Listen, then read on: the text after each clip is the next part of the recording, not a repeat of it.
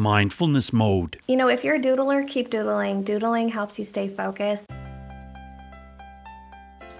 Hey, welcome, Mindful Tribe. It's Bruce here. I just got back from PodFest in Orlando. That was so much fun and great to meet up with other podcasters.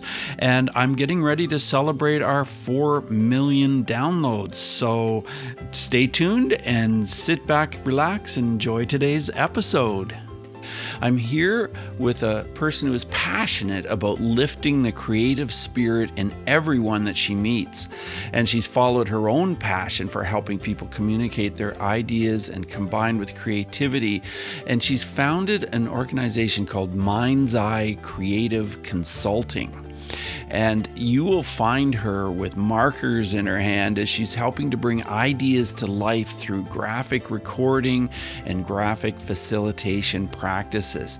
She's worked with all kinds of diverse groups from nonprofits to Fortune 500 companies, and she will appear to be the silent illustrator in the room, perhaps if you're at a conference or an event but in fact, she's helping to break down complex concepts and notions into an easily understandable visual language. And so this is going to be very interesting this morning. My guest is Ashton Rodenhiser. Ashton, are you in mindfulness mode today? I'm going to say yes with a question mark. well, we both got up early, didn't we, to do this interview? we did. It, you know what? It's just so I'm just so happy to be here chatting with you today. I, I could I could chat with a fellow Canadian all day long. I think. Yeah, it's great to talk to you. Great to meet you. You're in Nova Scotia and I'm in Ontario. We're both mm-hmm. kind of in the rural areas. So, isn't it awesome living in an area where, you know, you're kind of away from the hustle and bustle of the city? Yeah, I did live um, in the city for a couple of years, but I always knew that, you know, I'm a country girl at heart. I love being surrounded by the trees. I love that. I literally have cows on one side of me and cows on the other. You know, like it's just, you can hear them in the distance. And being able to go out as it's just turning dark and seeing all the stars and stuff. It's yeah, it's definitely. Um, I'm very grateful to be live in such a beautiful place. Oh yeah, me too. Well, Ashton, what does mindfulness mean to you? You it sounds like you've almost described it in part right there. yeah, uh, I always uh, my sort of like thing is around mindfulness while we can include in some of our creativity. Um, and one thing that I tend to come across a lot of is people usually fall in like two camps the creative type with air quotations and the non creative type air quotations, right? So, and I find it so sad when I meet someone and they're like, oh, I'm not creative because we really truly all are in our own way we likely had an encounter at some point, probably in our childhood, where it told us that we weren't creative. Um, and we can use our creativity in so many different ways. And uh, certainly we can do it in a way that um, can incorporate mindfulness. So I love being able to talk about um, doodling as a really non threatening art form for people to get started to reignite their creativity.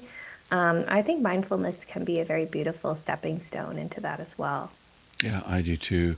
Yeah, well, when my son was in kindergarten, another child looked over at his work and said, You're scribbling.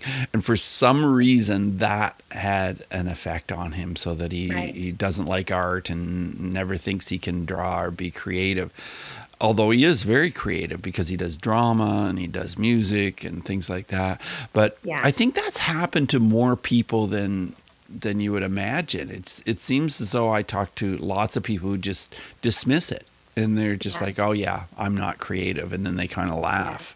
Yeah, yeah, it definitely. Yeah, that's something that I encounter all the time, especially when I'm working in person with groups of people, and they're like, "Oh, I wish I could do that. I can't do that. I can't draw. I can't this." And it is very unfortunate. And I had, I even had an experience like that when I was younger. I can remember when a grade four teacher like told me I was painting wrong, and like in my little nine year old mind, just it was like a switch. I remember mm-hmm. just being like, oh, well, I can't do this. I did do other creative forms, but I definitely really struggled sort of picking up a paintbrush or like a pen and kind of being creative in that way.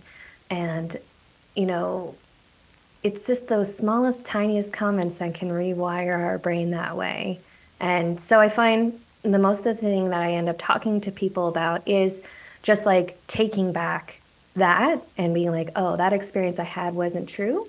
You know, I am creative. And it doesn't like, even though I'm in like sort of the visual art space, it does not have to be visual art at all. It could be anything. It could be storytelling, it could be writing, it could be you're really good at making feel making people feel uh, safe in a space. It could be you're really funny, or you know, like there's so many different ways to be able to express creativity.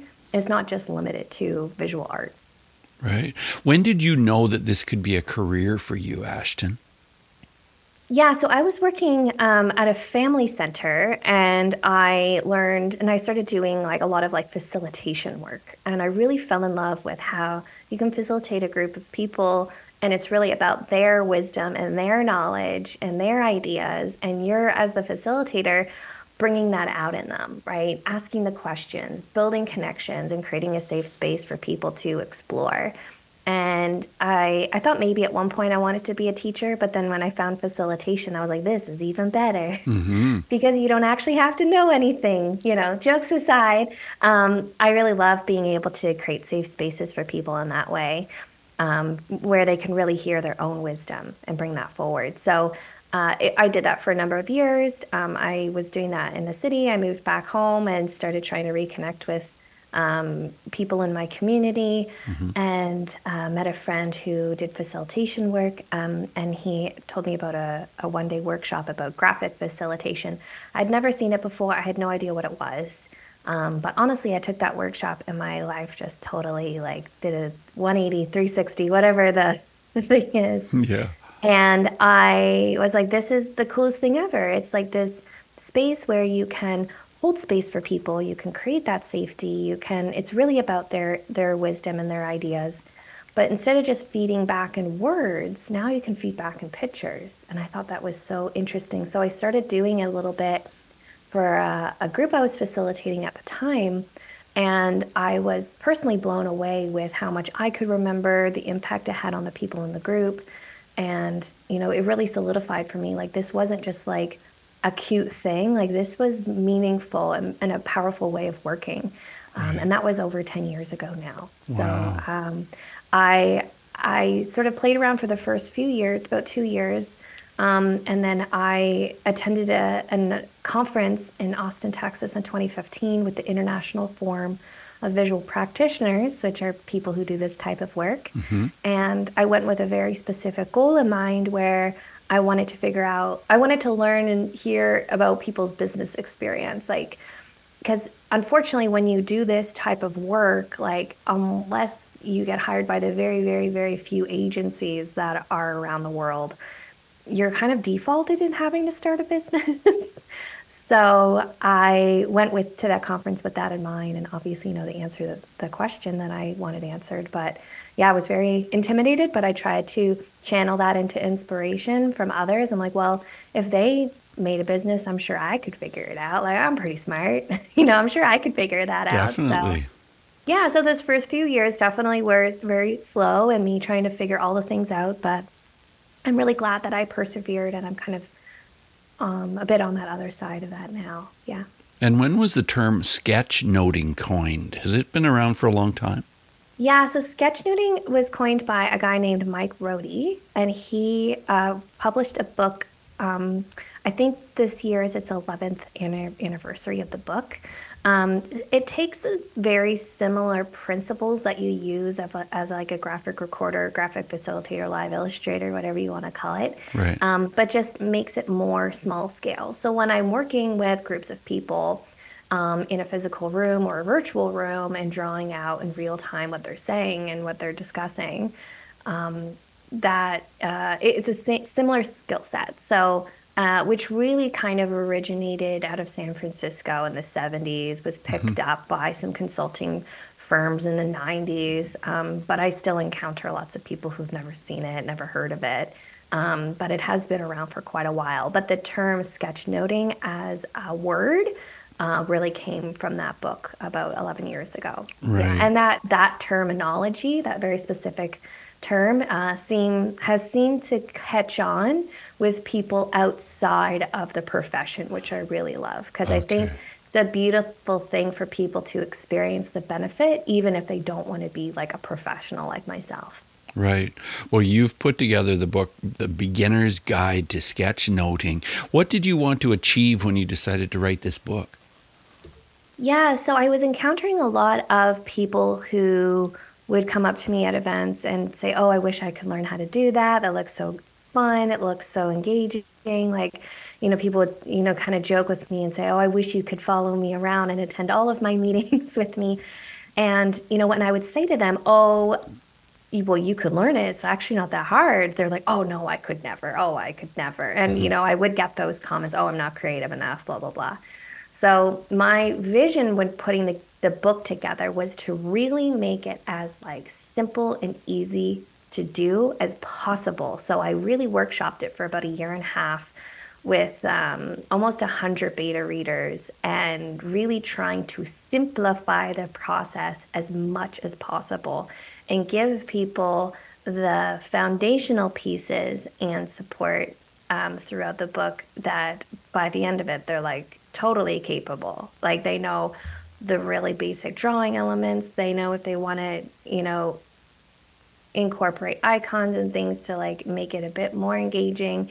Um, but really, it's about sort of the, those basic foundational pieces that I felt were missing sort of out in the world a little bit. So I wanted to simplify it for people. So it's really good for people who are like, oh, well, maybe, you know, I would like to benefit from the power of visuals, but maybe I really struggle with knowing how to draw. How can I do that? Right. So, like, the first thing we talk about is lines, like drawing lines and why to draw a line, how to draw a line. Right. So, like, even as something as simple as a line, um, you know, to to get people started on it.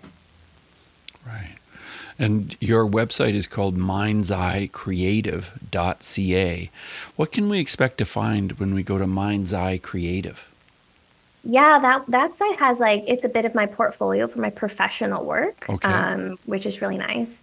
I have a secondary site, of course, because mm-hmm. apparently I have to have more than one, uh, which is sketch, which is sketchnote.school. So that's all things learning how to sketchnote. So I'm really, I still really love working with clients at events and conferences and meetings and all of those good things. But um, I'm really focusing on this year in the education space and trying to get this skill set, skill set in the hands of as many people as possible so that's where I have um, a newsletter and a community that people can sign up for, um, and the book and all of that good stuff.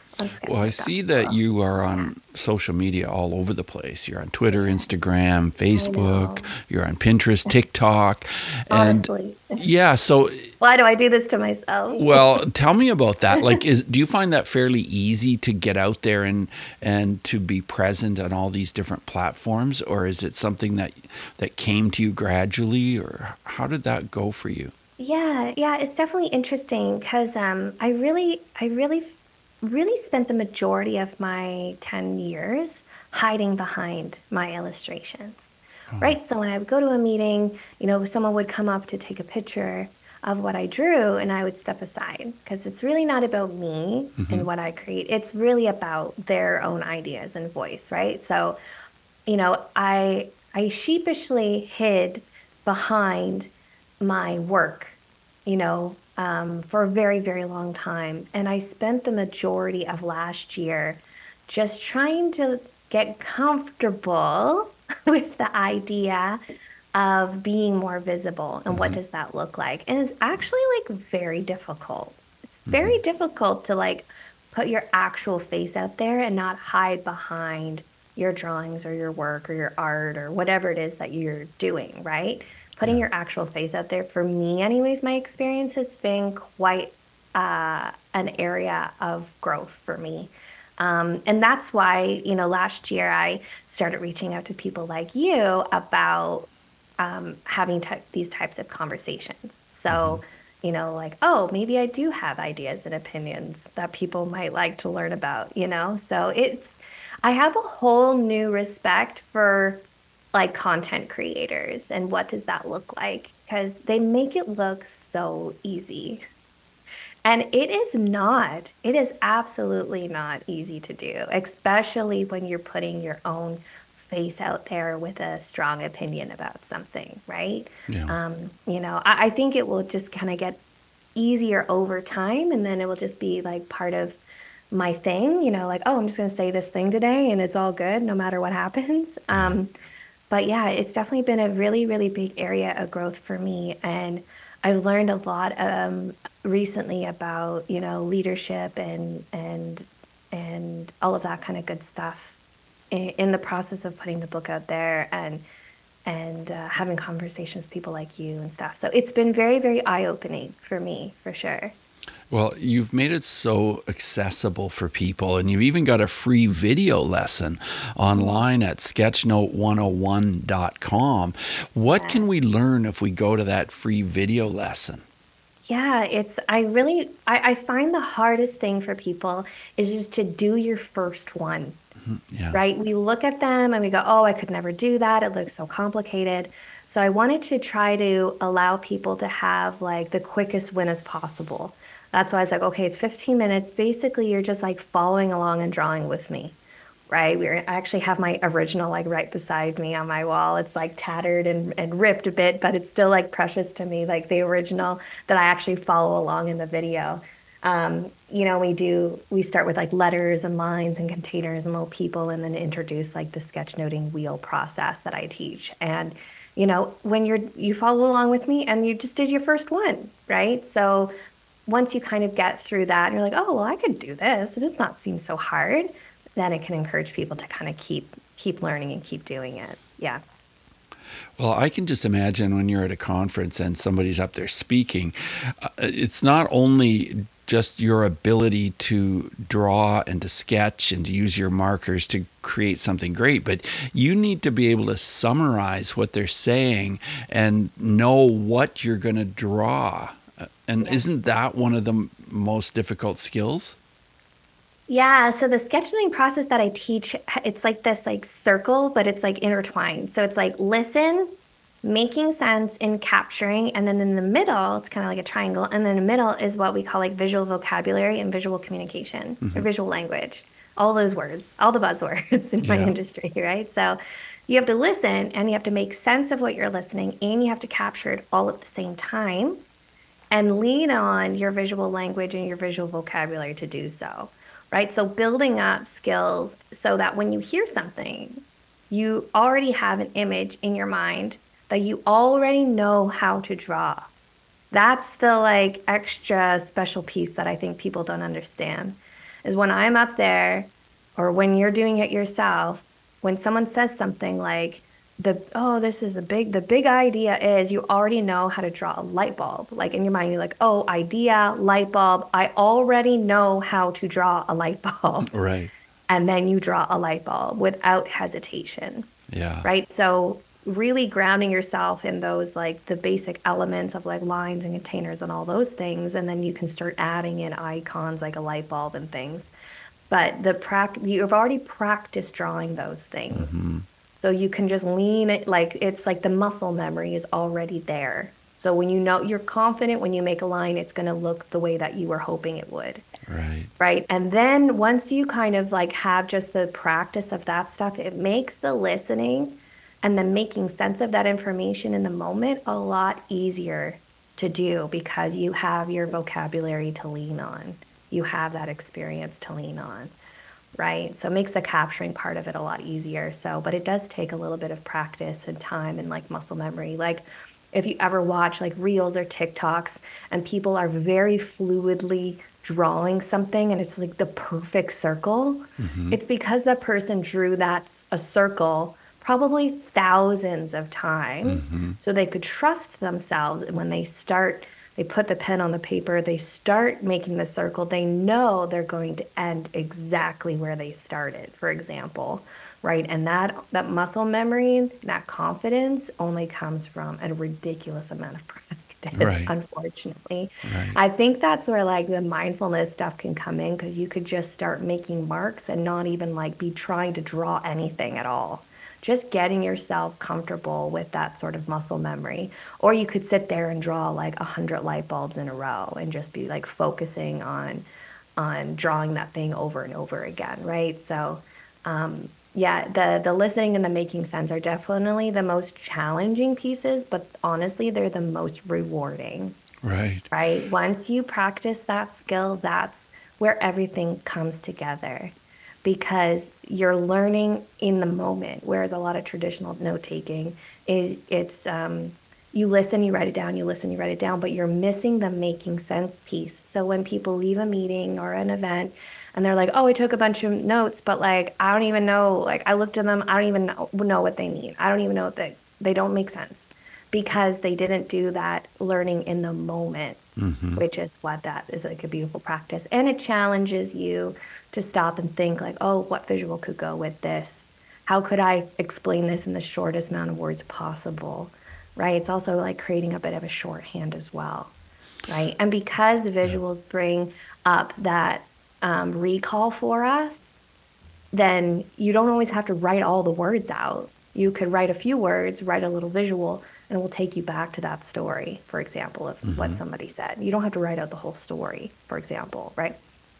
You must go to events and conferences of all different descriptions. Have you ever gone one, to one and you thought, this is information I really didn't want to know? Well, I do. I do a ton. I have a really awesome client in the U.S. who does cybersecurity training. Okay. I am highly paranoid now. I'm not going to lie. I'm very yeah. paranoid about all things cybersecurity.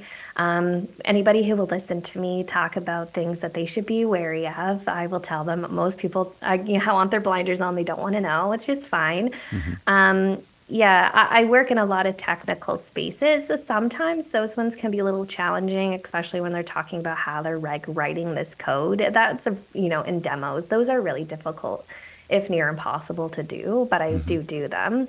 Um, but yeah, no, it's really fascinating because I get to be in really interesting spaces and learn about not just the information, but sometimes like people's like lived experience in a particular issue. So it makes me like highly educated um, around, you know, even certain like issues that might be happening in in a particular community, which is really interesting because you'll hear something on the news and they'll interview a couple people, but you're getting a 30 second to three minute kind of snapshot mm-hmm. of that issue. But when you're sitting in a room with people from lived experience um, and they're all ages, all backgrounds, and they're talking about a particular issue for like two days straight. You come very intertwined and you get educated real quick on, on issues that you really only know surface level information about. So it's made me very um, aware around and, and critical almost, maybe to a fault. I don't know. When I hear things on the news and stuff, I'm like, you know, is this true lived experience that we're talking about here, or is this just sensationalized kind of kind of topic? It's interesting. It definitely makes definitely eye opening in, in a lot of situations I find myself in for sure. Right. Yeah. It sounds interesting for sure.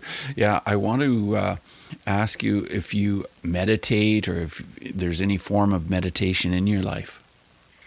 Yeah. So um, that was one of my like little goals for yeah. 2024. So okay. I one thing that I I don't tend to do is take time to do the, those types of practices. So one thing that I've decided to do this year is like the half an like after the kids get on the bus, mm-hmm. I have about a half an hour and I have a piece of paper that I've have sectioned off into spaces and I've been meditating for about 10 minutes Mm-hmm. Sometimes it's just sound on an app, or sometimes it's like a guided thing.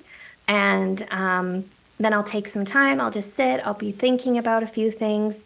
You know, maybe it was something that came up in a meditation, maybe not, and make some notes about what I'm thinking about. Like, I made a little note here when you were saying the word scribbling. Like, I feel like, ooh, that's a word I haven't heard for a while, but it's actually very like interesting. Like I could probably talk a whole hour on like this idea of like scribbling versus doodling versus drawing, all that stuff, right? So that might be something that I'll add to that paper. Um, so that's sort of like I've created a bit. It, it's interesting because you know, my my friends and family kind of poke fun at me because I'm very creative, but I'm also very analytical. Like I like having the structure of this piece of paper mm-hmm. to write things on and, and and put my thoughts there in this like in this container. Um, but yeah, anyway, so that yeah, that's sort of um, a practice that I've been trying to incorporate since the beginning of the year. Yeah. Well, that's cool. Well, I always ask a question about bullying, Ashton, and I'm wondering if you have a story of any kind about bullying where mindfulness would have made a difference. Oh my goodness. Oh my goodness, I don't I don't know, but I will say this. I don't know if this really relates to your question, but I will tell you something that I learned a few years ago around like a new definition for forgiveness. Mm-hmm. And it's really about letting go of the pain so it doesn't hold you back anymore. Yeah. Right? And I really love that definition because it's not about forgiving a person. It has nothing to do with the other person. Mm-hmm. Um, so I feel like I, I take that philosophy into a lot of different areas of my life. Um, you know, so you could relate that to bullying possibly. That's really good yeah. because a lot of people who are bullied, they hang on to it. Exactly. And they identify yeah. it, they name it, they yeah. create this into something that exists in a big way for them in their minds.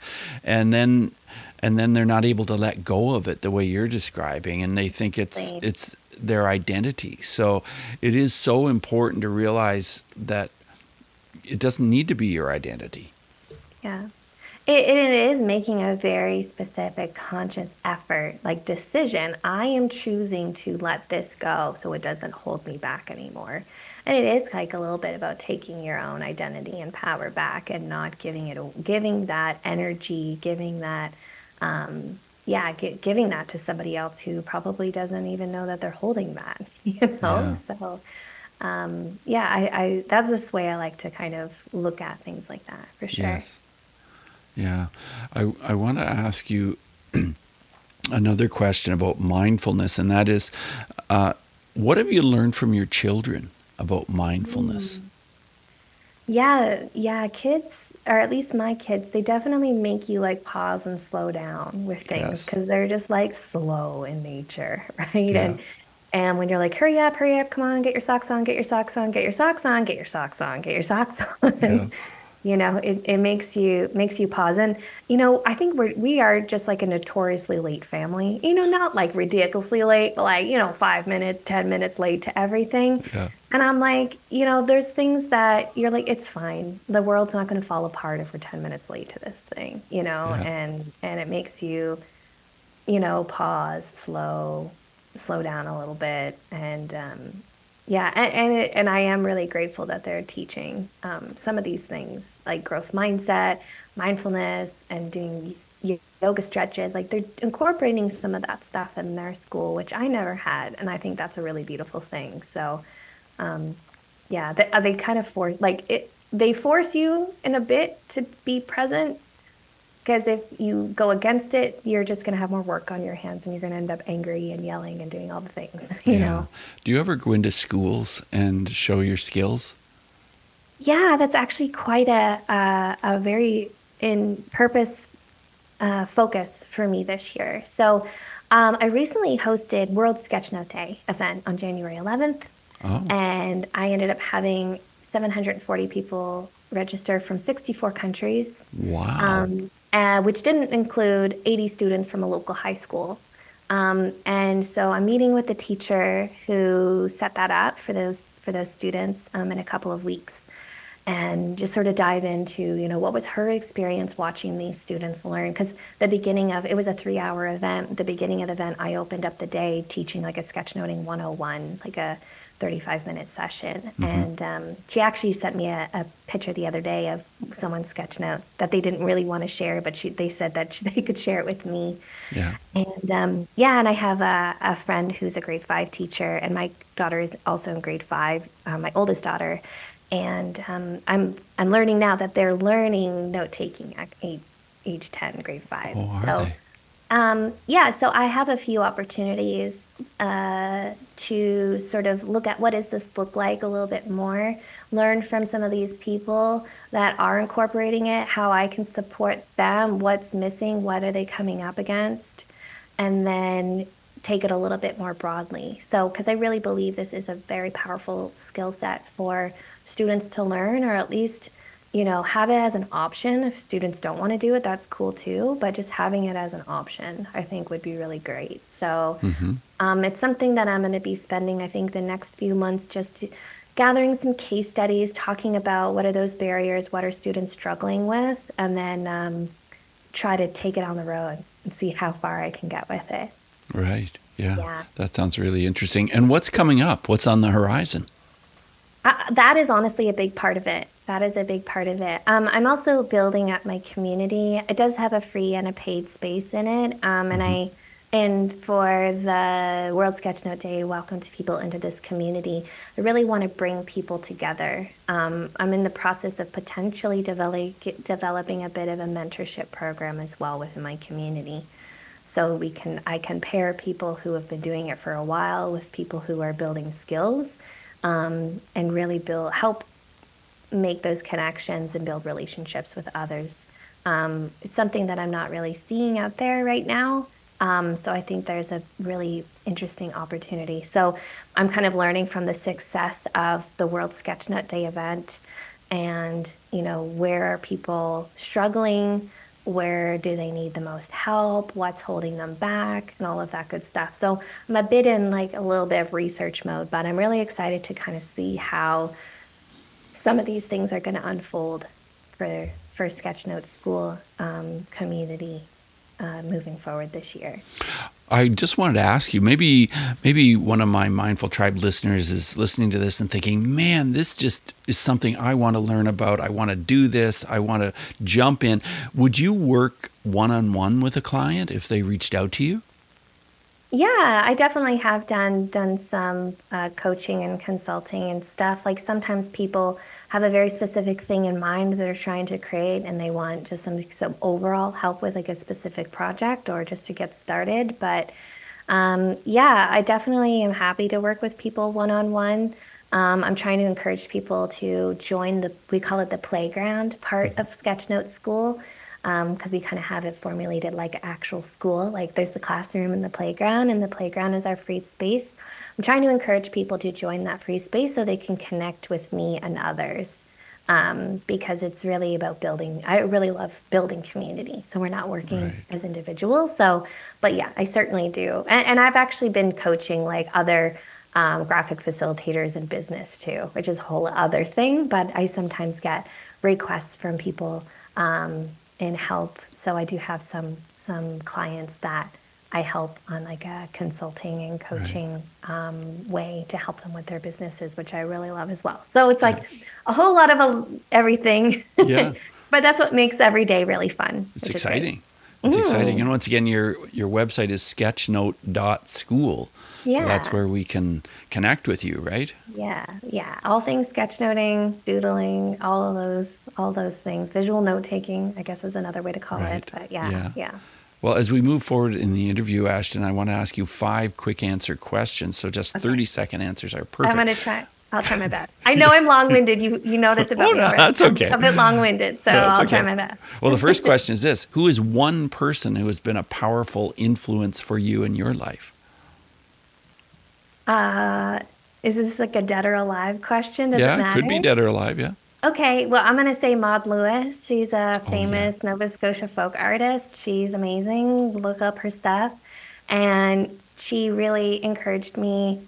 Um, you know, as a folk artist, you don't have to have any training, and I don't have any training in art um, or anything. And yeah, I, I, love her style. She's best. So do I. There's even a movie about her. You should watch it. Yeah, yeah, and you can go to her museum as well. Yeah, yeah, absolutely. Yeah, that's really cool. Okay, and my second question is about emotions. How has mindfulness changed how you deal with your emotions? Oh my gosh. Um wow, that that is that is a big question. I I am definitely like a highly sensitive person. Um, and uh, I think it's helped me just be okay with that. We'll keep it at that. We'll keep it at that. We'll keep it nice and short. Okay. Okay. Uh, we haven't talked about breathing on this interview mm. at all, but do you have any thoughts on breathing as it relates to mindfulness? Oh my gosh, that I'm not so great at it. okay. Uh, it's something that I definitely uh, try to be mindful about, but it is, it is, yeah, you have to really think, you have to be intentional about it. And it's something that I'm not so wonderful at. So, um, yeah, I think it's an important part. Right, for sure. Yeah. Okay. I want to ask you about uh, uh, if there's an app that you would recommend that helps with mindfulness at all. Um, well, uh, I do use Insight Timer. Mm-hmm. I'm sure a lot of people probably do, but there's another one that people might not be as familiar with, and it's called True Voice. Oh. Um, and I actually have a friend who writes some of the meditations on there and um, does speak a couple of them. Um, and they also have like little chats they'll open up at certain times with certain topics. So um, you can actually like go on voice and, you know, sometimes they'll do like a walkthrough meditation so it's live and then they'll have a discussion about what came up for you after. So it's, yeah, it's like really, it's a very community building app. So I would encourage people to, to check out True Voice. Right. Yeah. Um, I want to ask you a little bit more about Maud Lewis and and how yeah. she has influenced your your work and your life. Yeah. And this one isn't isn't a thirty second okay. question, so just you can just chat about that. I'll just I'll just piggyback off what I said. Um, yeah, I, I think I love that she. You know, I, I was really struggling with the fact that I didn't have any formal art training. Like I've never like I'm I'm musical also. Like I've mm-hmm. taken music classes and lessons, but I never took any art lessons, art classes. I didn't go to art school and I hid that fact for a very long time and I didn't I was afraid people wouldn't take me seriously if they found mm-hmm. out I didn't go to art school. Yeah. and um, you know, so I love uh, her and folk art in general for that uh, untrained it is what it is. Um, mm-hmm. I also love the the way that folk art is. A lot of it is like found materials, mm-hmm. right? So like Maud Lewis, like her husband was um, like a boat uh, builder. I believe is a builder, but he did stuff around boats, and so he would bring home like old boat paint and pieces of scrap wood and stuff like that, and that's what she would. Um, that's what she would create her pieces of art on a lot of the time, especially in those early days when she started. Um, she also had uh, juvenile arthritis, which made it really difficult for her to like hold a pen and things, mm-hmm. or a paintbrush and things like that. So I love the, you know, the fact she persevered and she didn't let her like physical limitations stop her. Um, I love bright colors and I love thick black lines, and that's a lot of her jam. And um, I was hearing a lot of stuff when I was starting out around like composition and colors and all these things and people were saying don't use black lines. It's too stark. It's too like aggressive or and i'm like but i love thick black lines. Yeah. So i think like looking at her work um, you know just kind of inspired me and encouraged me just to like to do my own thing that i don't have to listen to the like quote unquote like art experts out there and like how it's supposed to look or what it's supposed to look like um, and just sort of like follow the way that i wanted to do it the way i wanted to create something um, yeah, and her stuff is fun. There's like little cute little cats and stuff, and I like being playful in my work. I like um, it's called like anthropomorphism, where you like add faces to objects. Like I like doing that. Like add a face to a pencil, add a face to a box or a, yeah. a computer screen or whatever it is that you're drawing, right? So I love like the playfulness and the joy um, and how it brings a smile on your face when you see her work. And I want people to look at that and like learn something and also it be playful and joyful and make people smile. That's really refreshing to yeah. to hear you talk about that. It really is. Uh, yeah. One other question is about a book. Your book, Beginner's Guide to Sketchnoting, mm-hmm. I recommend. But are there any books that you would recommend to our listeners today that might be about mindfulness or maybe related to your mm. your work as an artist, as a sketchnoter? Interesting. I would say, well, usually one of the top ones that I tend to recommend to people for um, and like more mindset stuff would be like The Untethered Soul by Michael Singer. Yes. Yeah, that's a good one. I even just tell people just read like the first two chapters. Like mm-hmm. even if you don't want to read the whole thing. Because the talk he talks a lot about like you are not your thoughts. Yeah. Right? Your thoughts are separate from you and that sort of concept. So if people are kind of new to that idea, that's usually the one that I recommend to people um, the most. Yeah. Yeah. That's yeah. really and another book. one that is like totally off topic that I'll recommend anyways is Overcoming Under Earning by Barbara Stanny, who's now Oh. Barbara Huson, but Barbara Stanny I think is still the name that she goes by for that book. Mm-hmm. Um, I think it's good for people who are looking to try to figure out how do I like make money by my, with my passion? What does that look like? Um, and it's, so it's a lot on like mindset um, as well, um, but with more with like a you know income focused. But it's a good one. It makes you think really hard about stuff, and there's like Right. it's kind of a workbook within a book as well, which is really cool. Well, I'll put all of this in our show notes at mindfulnessmode.com. And as we wrap up the interview, Ashton, do you have any final words of advice to anyone who is maybe thinking about this and wanting to move into this space or even just in a small way? Yeah, I, I say like, you know, if you're a doodler, keep doodling. Doodling helps you stay focused. It does the opposite. You know, if you ever need someone to uh, back you up on your doodles in your notebook, it's you call call me, tell them, say call Ashton, and I'll I'll set them straight. Um, I think doodling is a beautiful way to allow people to start getting comfortable with what that looks like for um, just putting pen to paper again. I think pen, putting pen to paper is an act of rebellion, to be honest with you. so if you're putting pen to paper these days, just know like you're in the revolution because every since everything is so technical um, and we go to meetings and everybody just like pops their laptops open. Be the person to bring your notebook and make some doodles and make some notes and just know that you're part of the revolution. That's that's really cool. Thank you so much for being on the show, Ashton. You're welcome. I had such a great chat with you. Thanks for having me. You too. Bye now. Mindful Tribe, thanks for being here. Thanks for listening. And take what we've learned today to reach new heights of calm, focus, and happiness. Stay in the mode.